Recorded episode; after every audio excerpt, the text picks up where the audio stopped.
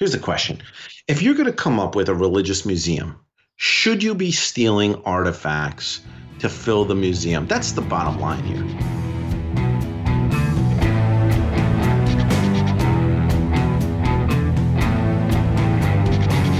Welcome to another episode of Season 3 of Crossing Faiths. My name is Matthew Hawkins. My co host is John Penna. I was once a policy director for the Southern Baptist Convention, and John Penna, you were once a director of international relations and uh, public policy for what organization? American Islamic Congress. Right. So, you know, one of the the voice for uh, for Islam. Yeah. So it was uh, a really great organization that's still kicking out there. You know, providing a safe space for Muslims to convene, yeah. and uh, outside of uh, conservatism and political Islam. So, and uh, that's the context when you were working for them and I was working for the Baptists that uh, we met and collaborated on some stuff. Typically, international religious freedom, sometimes domestic religious freedom. And uh, out of that spawned a friendship that we have drug into the light on this podcast called Crossing Faiths. And folks can listen anywhere, most anywhere. You listen podcast, Apple Podcast, Google Podcast, iHeartRadio, Spotify, um, tune in, and of course, uh, my favorite, Overdrive. But um, or not Overdrive. What is it? It's not Overdrive. That's something different. Overcast. You can I, listen to Overdrive. Overcast. That's Overcast, one. because yeah. it's got some pretty cool features. Anyway, um, Overdrive is a horror movie with with cars that are possessed that run people down. Which that's okay. I that mean, sounds about right. Maximum uh, Overdrive. I think it's trucks. Yeah, I think there's big well, trucks. And there's also a library app I think called Overdrive. Uh, it's underdeveloped, but it's for uh, like audiobooks and stuff from from public libraries. Anyway, Overcast is the one I typically uh, use for podcasts. And of course, crossingfaiths.com. And we're also on the Twitter at crossingfaiths. We're on Instagram, crossing.faiths. And I think we're on, and we're certainly on Facebook, uh, facebook.com slash crossingfaiths. So uh, all the places you are, we're probably there. Um, and uh, John and I wanted to talk about some stuff that's not coronavirus related today. We talked about that last time, and we're going to do our best to the extent possible to limit our conversation about coronavirus, I think. Um, but we wanted to talk about an antiquities scandal involving a prominent religious institution. But you were also, um, let's do take a, a, quick detour on the coronavirus uh, path just for a bit. John, you were finishing up today doing what for uh, folks in your community? Oh, so you know, it's, it's a it's just a it's a grant to bring um, uh, food to meals to shut-ins, veteran shut-ins, veteran and non-veteran shut-ins. So uh, getting hundred meals ready, and you know, it's one thing when you get the grant. It's another thing when you got to figure grant, out who's gonna. The grant comes through, and you actually have to do the work. that's the problem. Is that so the funding comes through? Then I we had to find a vendor that would do it, and I have friends that were at Texas Roadhouse, and so Texas Roadhouse put it all together. But then the food is distributed by the YMCA, so you got to figure out how to convey the food to the YMCA to get the, them to because they you know they know the houses and they've been cleared so they're not gonna you know they're just gonna drop it off in, in the safe and with you know with integrity. Right. so it was it was trying to organize all the pieces and bag everything and get everything squared away. And and so uh, you know 100 meals out and then another 200 are on the way. So it's uh and and this is something that you know it's a government program to make sure that shut-ins are during the coronavirus have what they need to do. Although i was I was pondering this all, and I think that we need to come up with a Corona cookbook.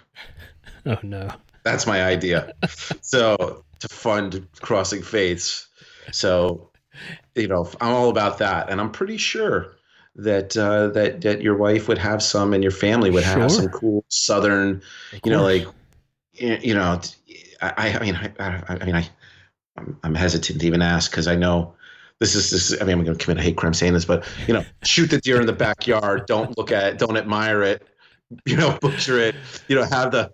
You know, so I don't know if that's we, well, we, mix. We do have Squirrel deer stew. here in the backyard. I'm not sure we uh, we're we're not so inclined to shoot them here. We'd rather look at them uh, when they come by in the mornings and the evenings. But uh, yeah, we would certainly have. It would be an interesting mix of uh, Southern American cuisine and international uh, um, inspiration from you. Uh, no doubt, recipe number one would have to be babka. Oh well, babka with diplomacy is my obviously that, that's that's that's one of my thing. That's the title. things, but There's the book title. That's the, the Yeah. recipe. Babka diplomacy. There it is. This There is it is. genius. yeah, so you know, and then it says Corona cookbook, you know, right underneath, and then you know, you know, if in the in the in the in the age of the pandemic, you know, just uh, you know. You know, you don't have to sweat it. You know, just get, the, this, this one, that one, and the other thing. So we can create a series of babka diplomacy cookbooks, and this would be colon pandemic edition.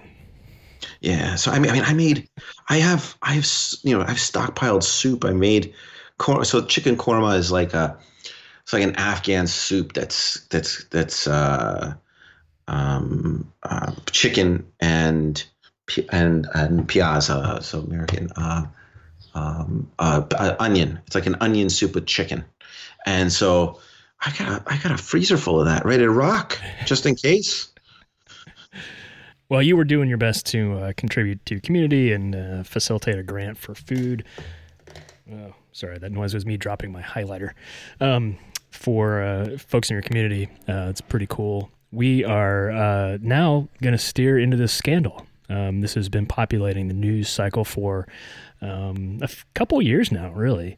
Uh, back as far as 2017, um, tidbits of this story started eking out. Uh, but set this up for us, John. What did what have you been paying attention to in uh, the context of a Washington D.C. museum?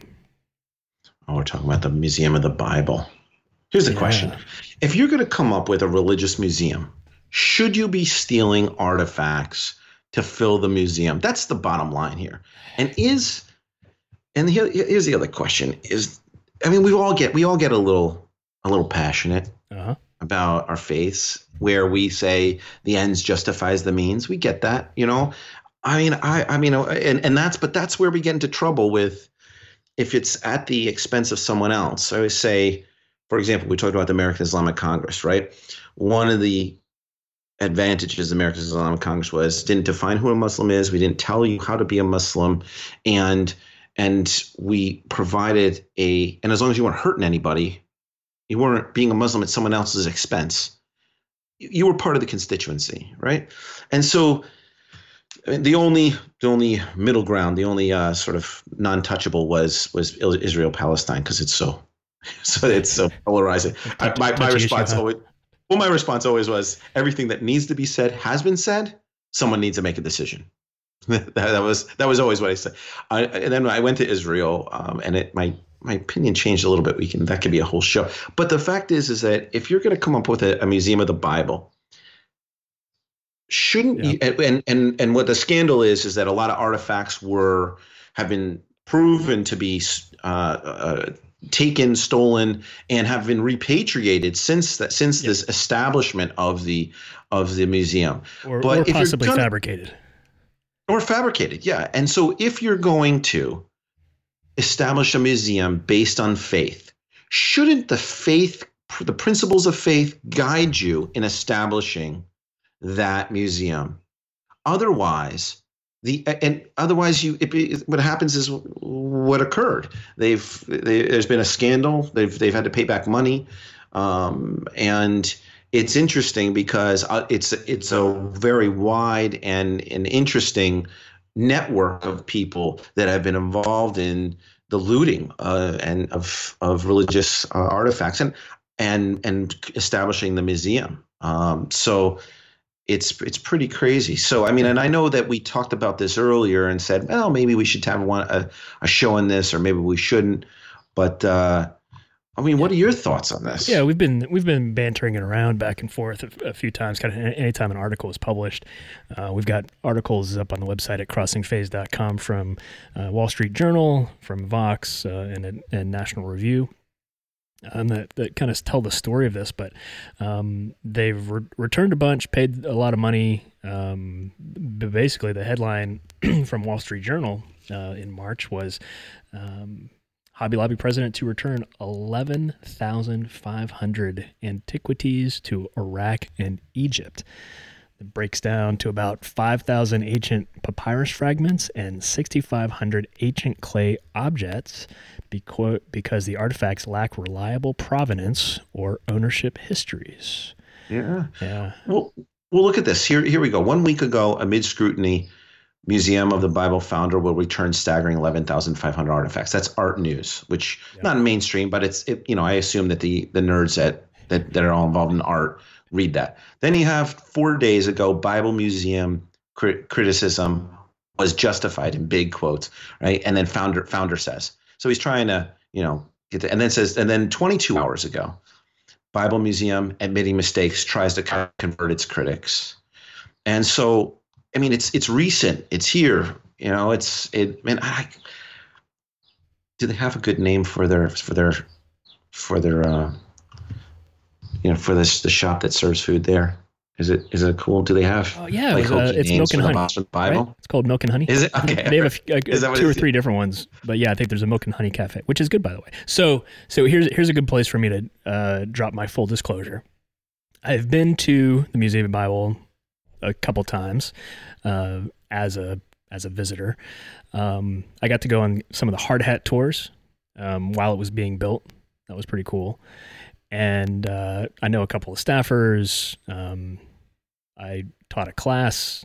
Um, it wasn't a Museum of the Bible class, but I taught for my former employer, helped teach um, a doctoral program there. And uh, we were just using the Museum of, the Bible as a uh, as a venue.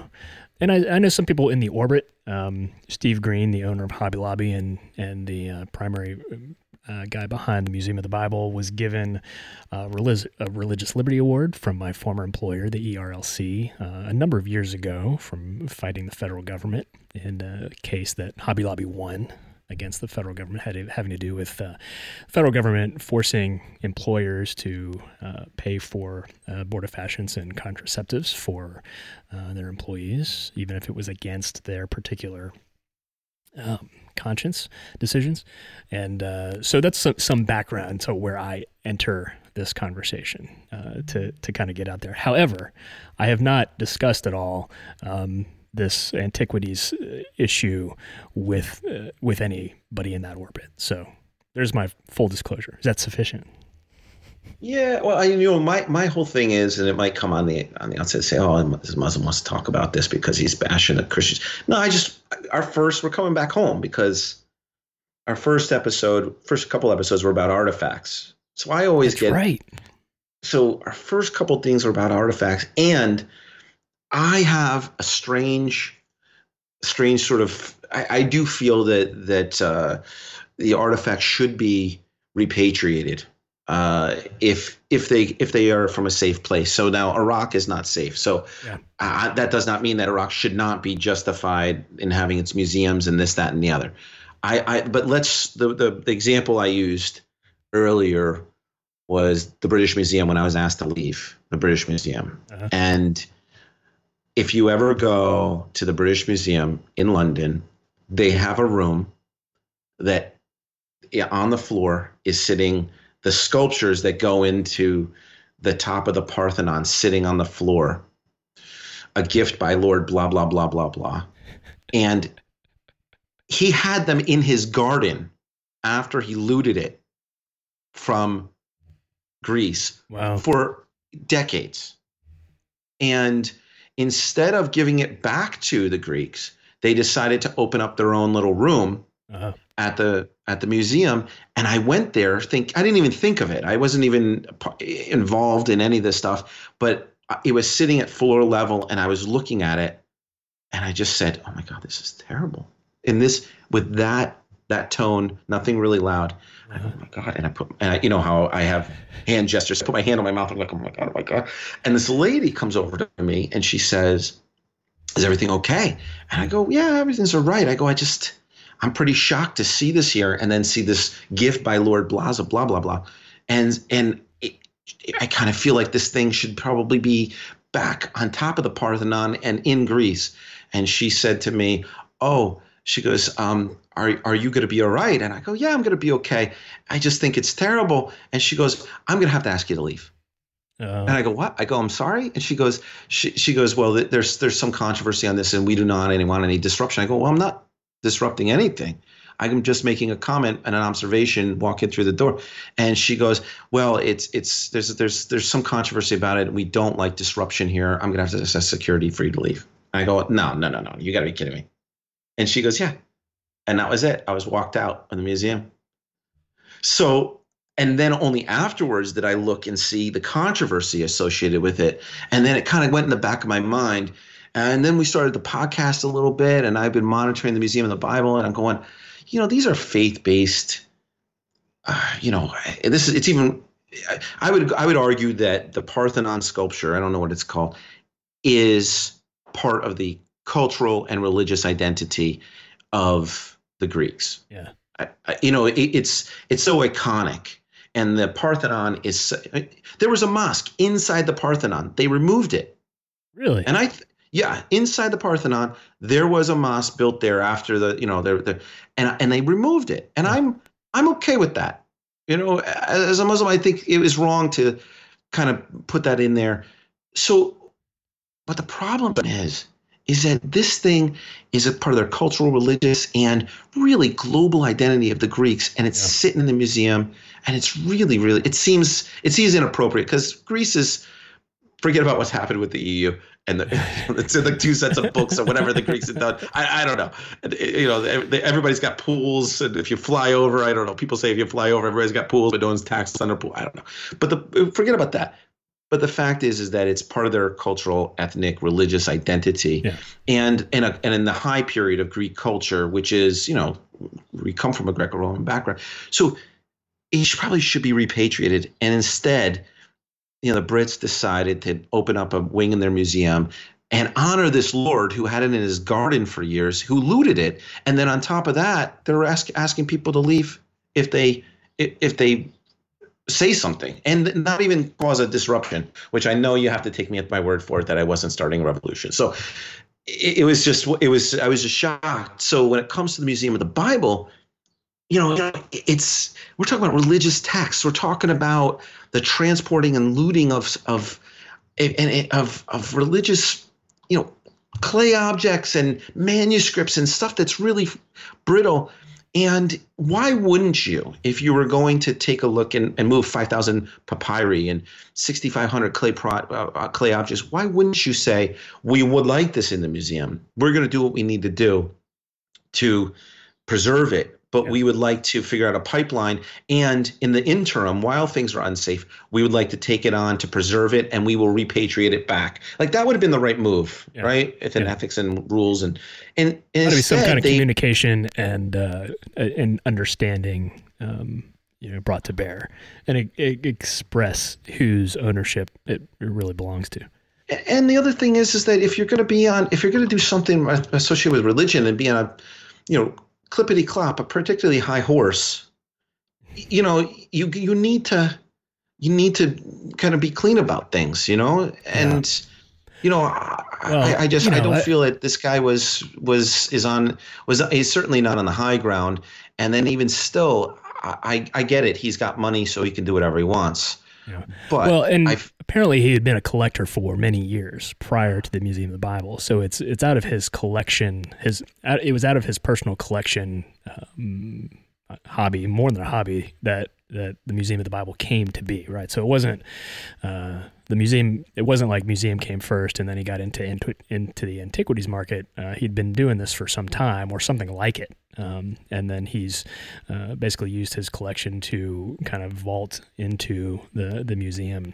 Uh, the museum business. That's kind of my understanding. Yeah, and that's the other thing. I don't. I you know I I give them a free pass because of that. I mean, personal collectors, they I, I, I'm not to, I get a little nervous about personal collecting, you know, because you, you buy this, you do that. But then again, I do, I've done it myself, right? I, I purchase a few things here and there, nothing big, but I understand that you know you you're you're religious zealot so you want to you want to you want to acquire things and and they have meaning to you you know I, I, like i said my my distant family comes from from from afghanistan so i i, I bactrian items things from the kingdom that was there. They speak to me like to you know purchase this or do that. And you hope that you that it's uh, that it has the right prominence with it. But um but I, and so he did take his own personal items. But the second you do that and go into the public space. You have to be very judicious about making sure that it, it is appropriate for it to be in a public space and if it is isn't doesn't have the appropriate paperwork or whatever it is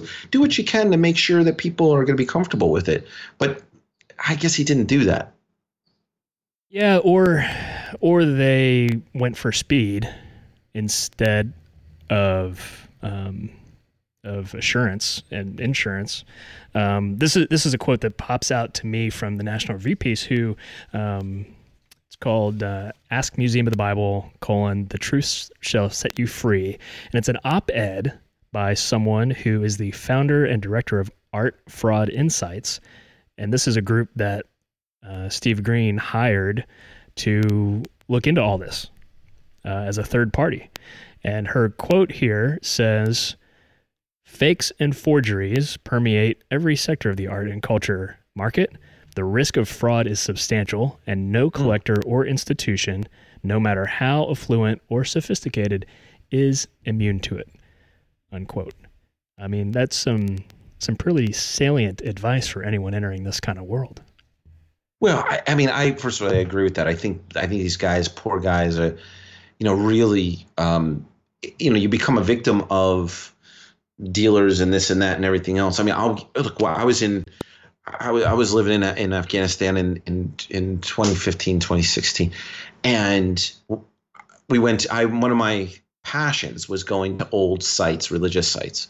So I'd go to Buddhist sites. I go to the, like old Zoroastrian Zoroastrian fire temples, and um, there's even uh, a synagogue in, in Afghanistan, and uh, so I go to Muslim sites, you know, different multi faith sites as well we were at a, a Zoroastrian site and they were smashing, you know, Taliban guys were smashing artifacts. That's what they were doing. Yeah, it's terrible. They were, you know, oil. They were taking oil lamps. They were taking all kinds of smashing them because they were, you know, pictures that they were depicting, uh, the, you know, uh, Mazda, you know, the winged, the Anunnaki guys. You know, these guys with the wings with that. So they, they were they were destroying these things. So I I, I felt compelled. I intervened. I said, "Let me. I'm going to take a few of these things." And they were like, they're like, no, no, no, no, no. And I'm like, no, no, no, we're gonna do this, right? And uh, and I was like, what? You guys are breaking these things anyways. What do you care? And uh, and and I did that at a, a Buddhist site as well. Brought them to the museum, and they were like, ah, we don't really want them. I'm like, what do you want to do with them? They're like, well, you, they're yours.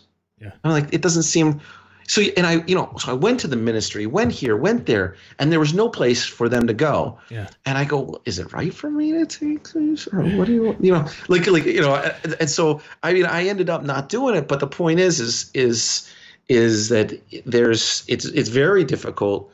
Um, for people to figure out what the right action is, particularly Afghanistan vacillates between conflict and post-conflict. Yeah. Um, you know, I mean, you know, I mean, I've sat there where I've flown in, have been sitting there having a dinner with people. All of a sudden, there's a new guy that's sitting at the table, and uh, and he says to me, you know, oh, John O'Hara, and I, you know, and I'm like, what? And he goes, do you know anybody wants to buy five mummies? And I'm like, what? What are you talking about? You know? And then you're you're, you're like, I'm like, I'm like, no, um, but but I don't know if you're being real or not being real. I don't know if you're how serious you are enough to. And then you, when you report it to someone, they go, "Oh, that's just talk." There's always people. Somebody always wants to sell a mummy or two, but there's not really any. You know, so you don't. I, you know, and so it's not my world. You know, I'm a development guy, and I'm I'm a minimalist, so I don't believe in a lot having a lot of possessions. You don't, deal so, on you don't deal in mummies on the side. No, you know, I mean, but you, this the funny thing is, you know, what if I said, I, part of me wants to go, oh, yeah, let me let me see them. Let, us what kind of my, you know what do we got? What do we got going? But I don't know enough to know whether they're real, not real, what's going on, and what's happening. But um, you know, that's why the Egyptians have locked down the, the industry as much as they can. You know, the the Egyptians are very, very careful, and their ministry that deals with all this stuff is very, very careful on access to sites and everything else. I mean, I know that when I was doing business there, AIC had an office there for four years, um, and or five years, maybe a little bit more than that. And I remember talking to Egyptians, and they were like, "Oh yeah, there's a whole bunch of tombs in this area, but no, we all know it's there, but we don't haven't done any excavation yet, and and it's known, but the international community doesn't really know. It's kind of like a rumor internationally, but we want to be very, very careful. But if you go there, you're in big trouble, you know.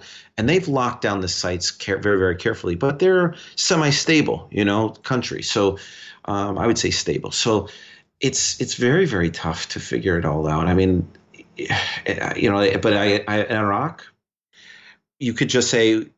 I understand the justification of saying, well, you want to know it's a war zone, therefore we're preserving it by holding on to it. Yeah. Um, but then you run into if you have it for so long, you run into the issue with the Parthenon, you know, artwork that's sitting in the in the museum uh, in the in the British Museum, yeah. where people they've they've indigenized it now, and they're not going to repatriate it because it's such a draw, and they feel that it's theirs now. Yeah. So it's it's tough, man. I mean, what is what a what a sticky world to step into. Uh, so I think I think muse- the Museum of the Bible is clearly experiencing um, blowback from that, uh, having all this uh, be exposed. At the same time, it sounds like, you know, according to the folks that they hired, they're trying to make it right. I mean, they are sending this stuff back. I mean, there's a there's an yeah, avenue. There's an avenue in which, like, a, a, an organization, a big institution, like especially a corporate uh, with with kind of corporate backing, uh, you know, they could they could tie this stuff up in the courts for a long time, um, but they don't seem to be doing that. Yeah, I mean, I, I give I don't know who I mean, who's the guy? Is it is it is it Steve Green? Is that the guy? Yeah, he's the owner of is Hobby the, Lobby. Yeah. Yeah, I mean, I just think that's you know, he, I think he's doing it. I think he's doing a good job, but I also feel like you know, I'm a good old American. I like a fall guy. You know, I like to have a, you know, you know, you, know, need someone I, to pay. Yeah, you know, you always want someone to, you know, I think it's you know, you want somebody to you know to kind of fall on their sword and say, you know, this is what's going on. But well, what's interesting is you know one of these guys that's wrapped up in this is uh, this professor named Dirk Obbink, who's like an Oxford University professor. You got, you got. I mean, he he's looks guy, by all means he looks credible, but he looks like he uh, was engaging in some shady activity. Again, we've got some links uh, at crossingfaiths.com with this episode. Um, look, you got Jerry Pattengale, who's, the, who's on the board and the acting CEO of Religion News uh, Service and Foundation. I mean, it's, I mean, this is not. A lot of folks are implicated in this. It have it's not like uh, there's are these are all like like people you see in the movie, like Tomb Raider or something, like some kind of ex-military folks who are making dimes on uh, on antiquities. Like these are a lot of names here appear to be credentialed folks that ought to know what they're talking about and can be trusted. Well, I mean, well, here's the thing. You know, I watched maybe three years ago Raiders of the Lost Ark for the first time since I was a kid. Yeah, yeah. My uh, Chris, my wife Crystal just watched Last Crusade last night, and and I'm going, oh my god, it's it's it was okay. You know, big fan. Okay, but it was pretty terrible. It's just pretty terrible. Like like they're just you know you you can get away with it by saying you know I know it's the Nazis' fault. The Nazis are you know because it's easy to just say the Nazis were mm-hmm. doing it, so you had to figure mm-hmm. it out but the first, the opening scene where they're just you know they're tomb raiding and and, and just bringing stuff back to museums right. and, and and he's saying well this ought to pay for a ticket you know so like whatever it belongs in a museum yeah so um but I, I guess you know look here's the problem is that it's an industry and yeah. one of the things that I've been involved in is making sure organizations like ISIS and Al Shabaab and you know uh, all the myriad Al Qaeda don't have access to these sites to loot them and then create you know generate revenue off of it right. so so the mapping when it comes to mapping out the the routes and the sites and making sure that we could figure out the supply chain is something that I've been heavily involved in in the last five years and uh, it's it, it it's amorphous. Sometimes it's like five percent of my time, and sometimes it bumps up to like thirty percent of my time, and it's it's pretty it's it's very lucrative. Um, it's it's hyper hyper damaging to the to these uh, heritage sites and these and yeah. these these these ancient sites. And then the third thing is is that you never this stuff could come out of circulation and then you never know it existed. Right. So um, you know, and it's missing it's missing pieces, the bits and bombs that we're all looking for. Yeah. You know that that mean something, um, and so uh, I mean, there's there's there's a synagogue. There's a synagogue in Afghanistan right now, and you know when I went there, I was shocked. I go, these are like old school, and when I say old school, like you know, fifth century Jewish Hebrew oil lamps, and then all these texts that are that, that are just rotting away. There's the uh, Torah scrolls, and then stuff like that. I go, oh my god, oh god, oh my god, what was? Can we? What's, Can somebody do something? And it, it's difficult because I think in the Jewish tradition there's a there's a process of when something becomes when the when a when a text does it ceases to be uh, a religious text in the in the in the sense that it can be used in ceremonies and stuff, yeah. and so there's no purpose in transport transporting and translating it, uh, transporting it or conveying it someplace.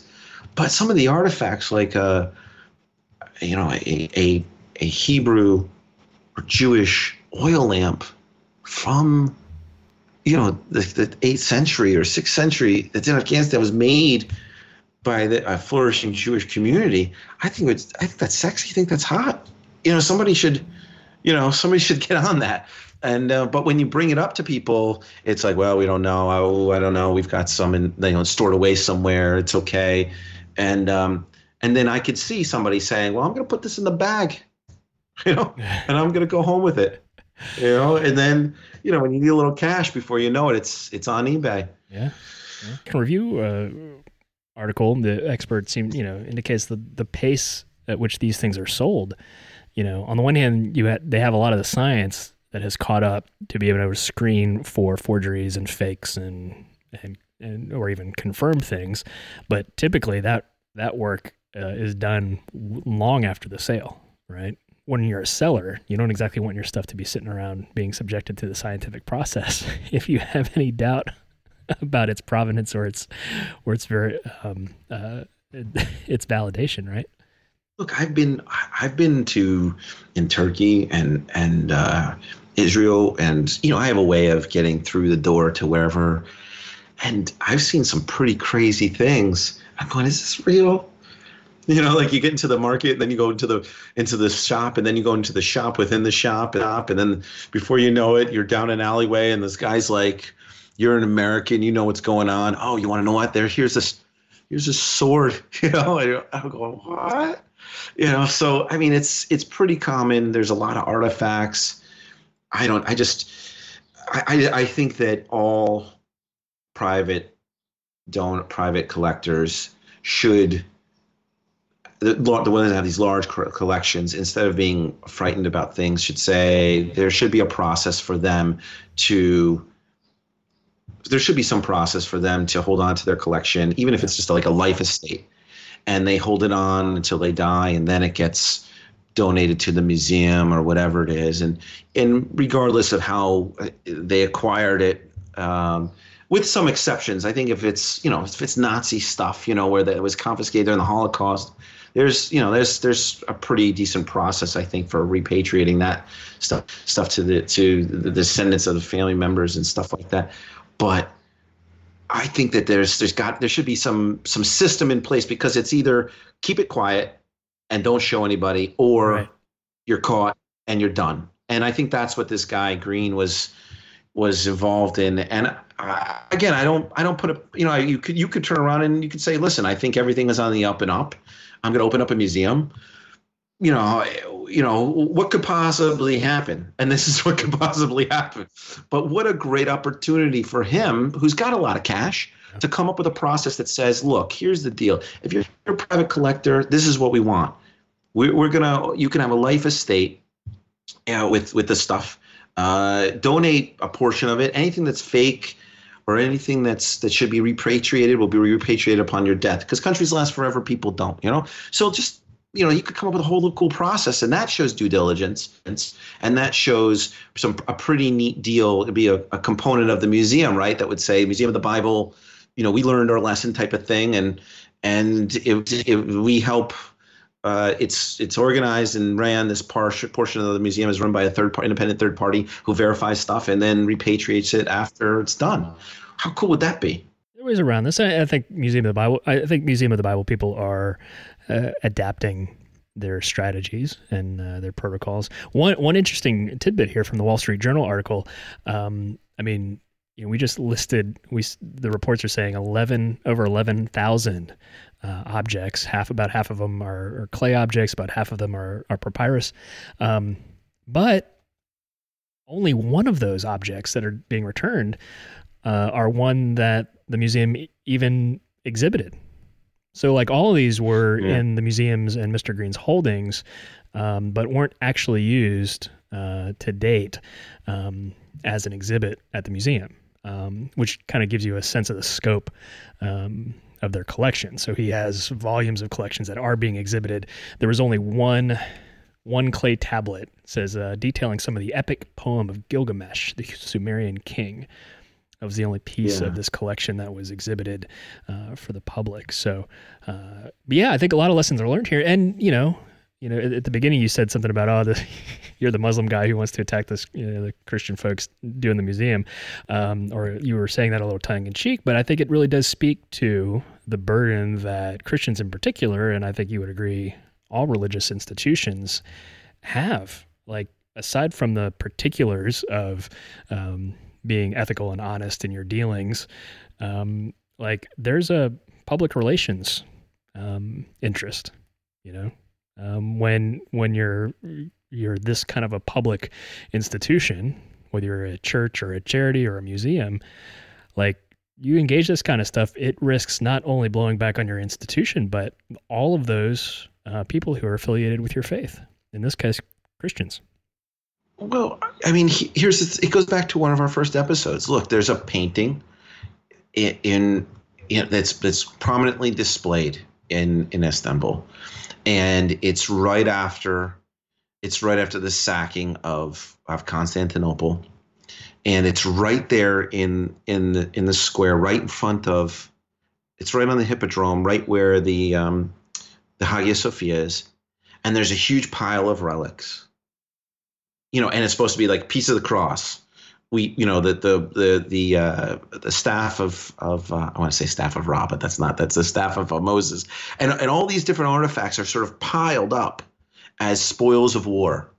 Okay, and you know all that stuff was part of Christendom. You know, yeah. it was that was, you know, that's you know, that that was that was, but it was conquered. Those spoils of war, and you know, how far back do you go when it comes to repatriation, or when you start thinking, considering these things? Yeah, yeah. Um, and and imagine, we, our first. I imagine that you got to think about repatriation and uh, honoring the original culture and, and those people. Um, you also, like you said, in the war zones, you got to uh, take into account security, um, whether it's in a region that's actually gonna that those antiquities are actually going to survive. Uh, and I, you know, I think thirdly, there's a there's another element to the extent that this stuff can be done above board um, and shown to the rest of the world I think it's got a it, it's one way that uh, particularly we in the West can uh, have a better appreciation for ancient cultures and and cultures that are not of our own. One way to see those is in, a, in a museum nearby, or at least in our own nation. Um, now, how that's accomplished, right? We've discussed there's a lot of risks and a lot of trade offs, um, but that that you know that mission in in itself is not a bad one. Look, Musa or Moses in Islam is one of the unmovables, right? He's one of the, the, the main guys, right? We are, you know, the the the religion, right, of of of Abraham, Moses, Isa, right? That's the lineage, and that's and that's something that is said, right? That is, that is said quite prominently. So you know, it's it's Abraham, Abraham, Musa, Moses, Isa, Jesus. That's that's that is the just one of the justifications of the lineage that goes all the way. It's not it's it, it's not the religion of of Hazrat Muhammad. Uh, peace be upon him and his family and all of them and their families. The reason is is that we're part of this lineage, and so I'd be lying to you.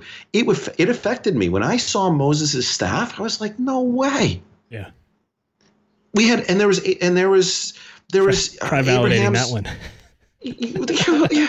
Well, I have no idea. You know, I, again, people. There's a bunch of nerds that and eggheads that say it is. So, and then they had uh, uh, uh, uh, Abraham Abraham's bowl. They had a, a, a, stone sort of bowl and some of the artifacts. And I go, no, it's no, no way, no way.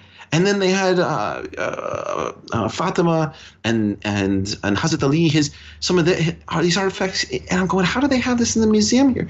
And so it was a profound moment to be around these artifacts that witnessed the individual and the events. Yeah. And and you know, and I'm not going to buy this or do that. And I know that in your tradition, your artifacts aren't the biggest thing in the world, and, and I, you know, and it's not such a big thing in my world. But it, it, it did have an effect where I was amazed to be in proximity at that moment and was surprised that it even existed. Yeah. You know, and uh, and I think that to take that away from people is it's it's not right. You know, it's it's not right. So I think that uh, I'm I'm I'm really I'm I'm most gratified that that this this this green guy is is uh, Hobby Lobby guy is is making amends because saying you're sorry doesn't mean anything. Making amends yeah. is is is what he's doing, and I think that he has the means to actually establish like a, like a cool process to make sure that that there's there's some place some place in the middle for these collectors. Yeah. I think a lot of collectors are just afraid to even go go to light because this is this scares people, and then we we're losing out on all these wonderful artifacts. I think you're right. I think you're right. Uh, the Green Green family and the Museum of the Bible, uh, among others, have a really great opportunity here. So having having seen some mistakes and having been corrected and uh, now making amends, um, could you know marshal that experience to influence the entire industry. Well, and and here's the thing: you do it is the Museum of the Bible, so you know, let's get you're gonna have quite a bit of moral high ground. You you you know by by just establishing some sort of process, or at least a statement to that effect. You know that that this is we'd let you know this is this is where we think it should be and where it should go, and you know the museum is happy to help facilitate that through a third party. I think it, it'd be wrong if the museum did it itself, but if you had a third party and it being attached to the museum, you know, it, it completely flips everything on its head.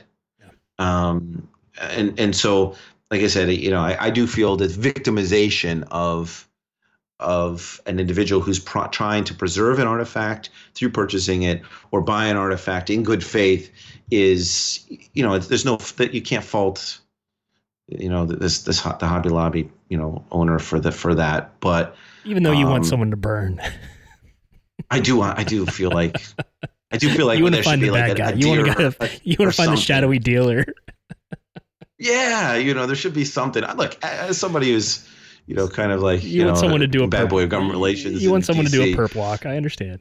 You know, I, I think we're all under a little bit of a micro, uh, was it, uh, uh, a little bit of a of a lens that gives us a, you know, it makes us all a little bit nervous about stuff. But yeah, I do feel like there should be, you know, it was it was Damien, you know, you know, Damien did it. You know, so. All right, my friend. Um, uh, I think that's all for today. You got anything else? you know this this I got this guy this tweet that I was looking at and it just um, the church as we know it is probably over. And, th- and Don't this guy, it. Don't believe it. He's responding to this, which and this is the best response that I've ever seen. So he goes, guys, we've been doing this for two thousand years. In the words of G.K. Chester Chesterton, yeah.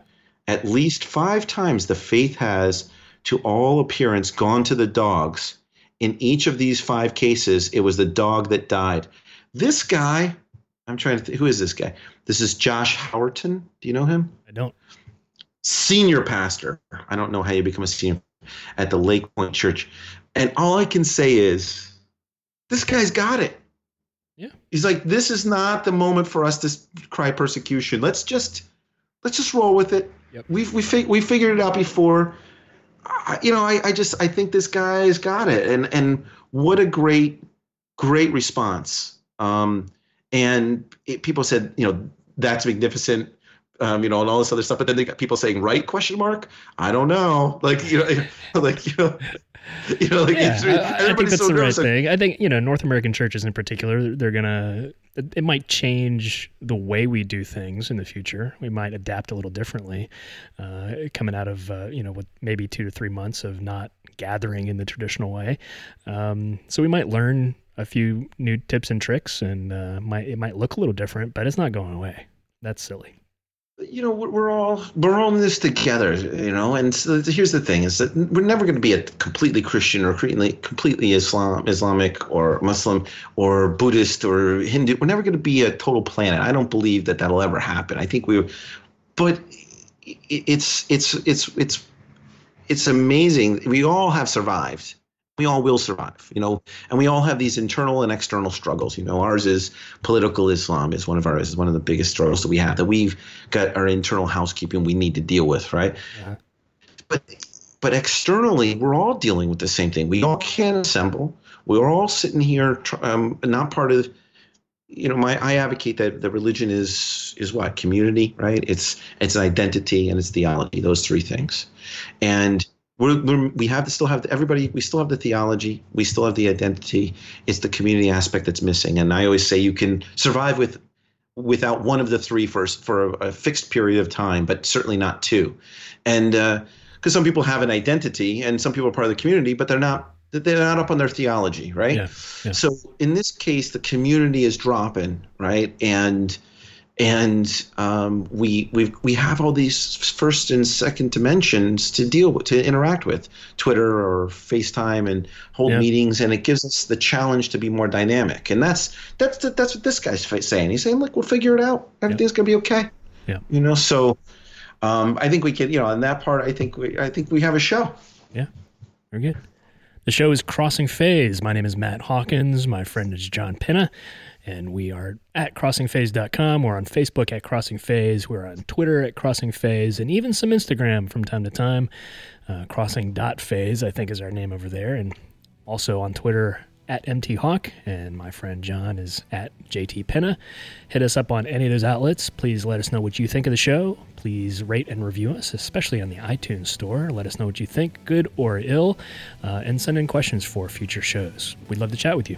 Yeah, and, we, and we're also building up our our speaker base. We're mobilizing our our uh, this this season all of a lot of our contacts to have guest speakers as we we started that last season, and so we're going to be digging into that. So we're looking forward to sharing that with everyone. This has been Crossing Faiths with Matt Hawkins and John Penna, a podcast of Rolltop Productions.